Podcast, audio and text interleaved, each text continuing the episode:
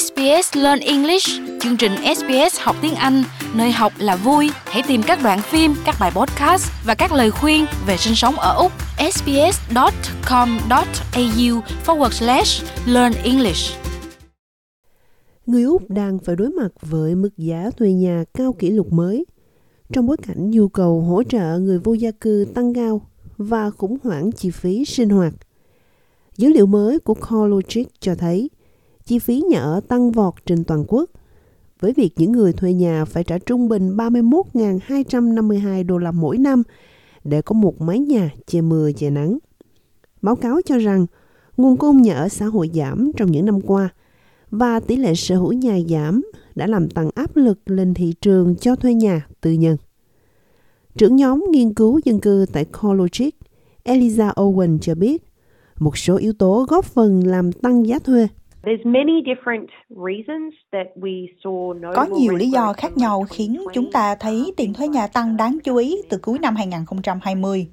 Nhưng vấn đề như giảm quy mô gia đình trung bình do đại dịch, một phần do giảm số lượng nhà ở cho thuê chung. Chúng ta thấy dân số Úc tăng nhanh từ cuối năm nay. Năm 2022, khi biên giới quốc tế mở cửa trở lại, chúng ta thấy các nhà đầu tư rời bỏ thị trường từ giữa năm 2022 đến đầu năm 2023 do lãi suất tăng. Số lượng nhà đầu tư đã phục hồi. Điều này sẽ giúp giảm nguồn cung, nhưng vẫn còn nhiều việc phải làm để bắt kịp nhu cầu thuê nhà mà chúng ta thấy.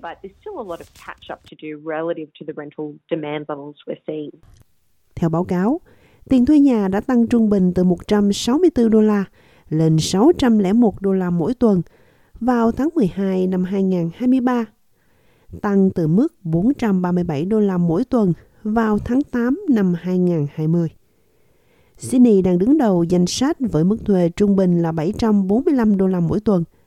Tiếp theo là Canberra với mức 651 đô la mỗi tuần và Perth với mức 630 đô la mỗi tuần. Phần tổng thu nhập trung bình mà hộ gia đình cần để trả tiền thuê nhà đã tăng từ 26,7% vào tháng 3 năm 2020 lên 1 phần 3 mức thu nhập vào tháng 9 năm ngoái. Giám đốc điều hành của nghiệp đoàn người thuê nhà Tenancy Union của New South Wales, ông Leo Patterson Ross cho biết, với người thuê nhà, tiền thuê là khoản chi phí lớn nhất của họ. Tiền thuê nhà là chi phí sinh hoạt lớn nhất mà họ phải trả. Họ phải xoay sở trong ngân sách của mình. Đó cũng là khoản không thể thay đổi. Ở nhiều lĩnh vực khác, bạn có thể cắt giảm chi tiêu của mình bằng cách ăn ít hơn một chút, hoặc thay đổi nơi ở, nơi bạn mua sắm. Tiền thuê nhà là thứ cuối cùng họ có thể nhượng bộ, và họ hy sinh những thứ khác của cuộc sống. Họ bỏ bữa, đặc biệt là người lớn sẽ bỏ bữa để con cái của họ có thể ăn. Họ sẽ bỏ qua việc chăm sóc sức khỏe để kiếm tiền thuê nhà. Đó là cách mọi người sống sót, cách mọi người vượt qua cuộc khủng hoảng này.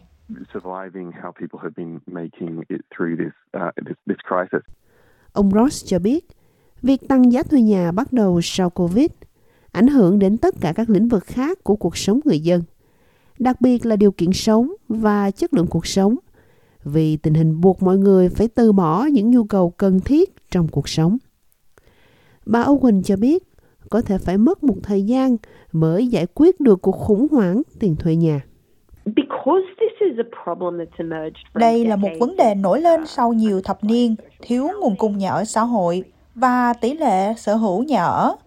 Tất cả những điều này gây thêm áp lực dài hạn cho thị trường thuê tư nhân. Đây cũng là điều cần nhiều thời gian để khắc phục. Nhu cầu thay đổi quy mô gia đình tương đối nhanh, nhưng để thành lập các khu nhà mới thì mất nhiều thời gian hơn. Đặc biệt là vào thời điểm hiện tại, vì những hạn chế mà chúng ta đang thấy trong lĩnh vực xây dựng. Trong khi đó, báo cáo thường niên của Ủy ban năng suất về các dịch vụ của chính phủ cho thấy số người rời khỏi nơi hỗ trợ người vô gia cư và rơi vào tình trạng ngủ bờ ngủ bụi đã tăng gần 1 phần tư. Yêu cầu về chỗ ở ngày càng tăng và hơn 57.000 người được xác định là cần nơi ở nhưng không có được. Trước cuộc họp của Đảng Lao động để thảo luận về gói chi phí sinh hoạt, tổ chức người vô gia cư Úc đang kêu gọi Thủ tướng Anthony Albanese hỗ trợ những người không đủ tiền mua nhà ở tư nhân.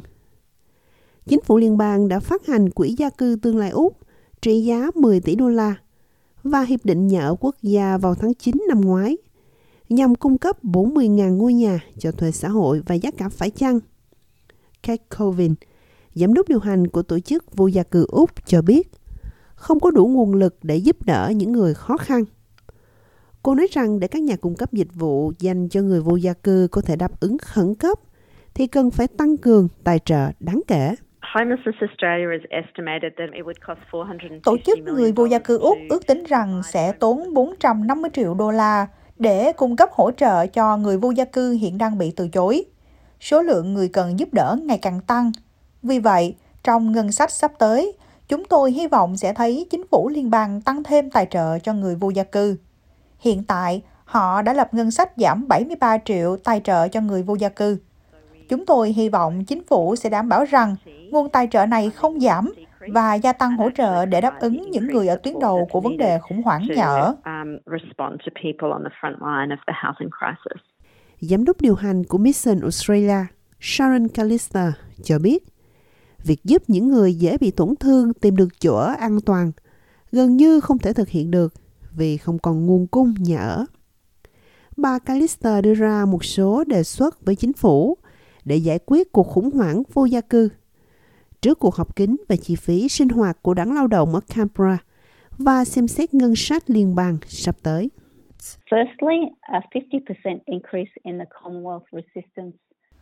Đầu tiên, chương trình hỗ trợ tiền thuê nhà 50% của chính phủ liên bang, tăng các khoản thanh toán hỗ trợ thu nhập lên 78 đô la một ngày. Điều này sẽ giúp những người gặp khó khăn và giảm nguy cơ vô gia cư.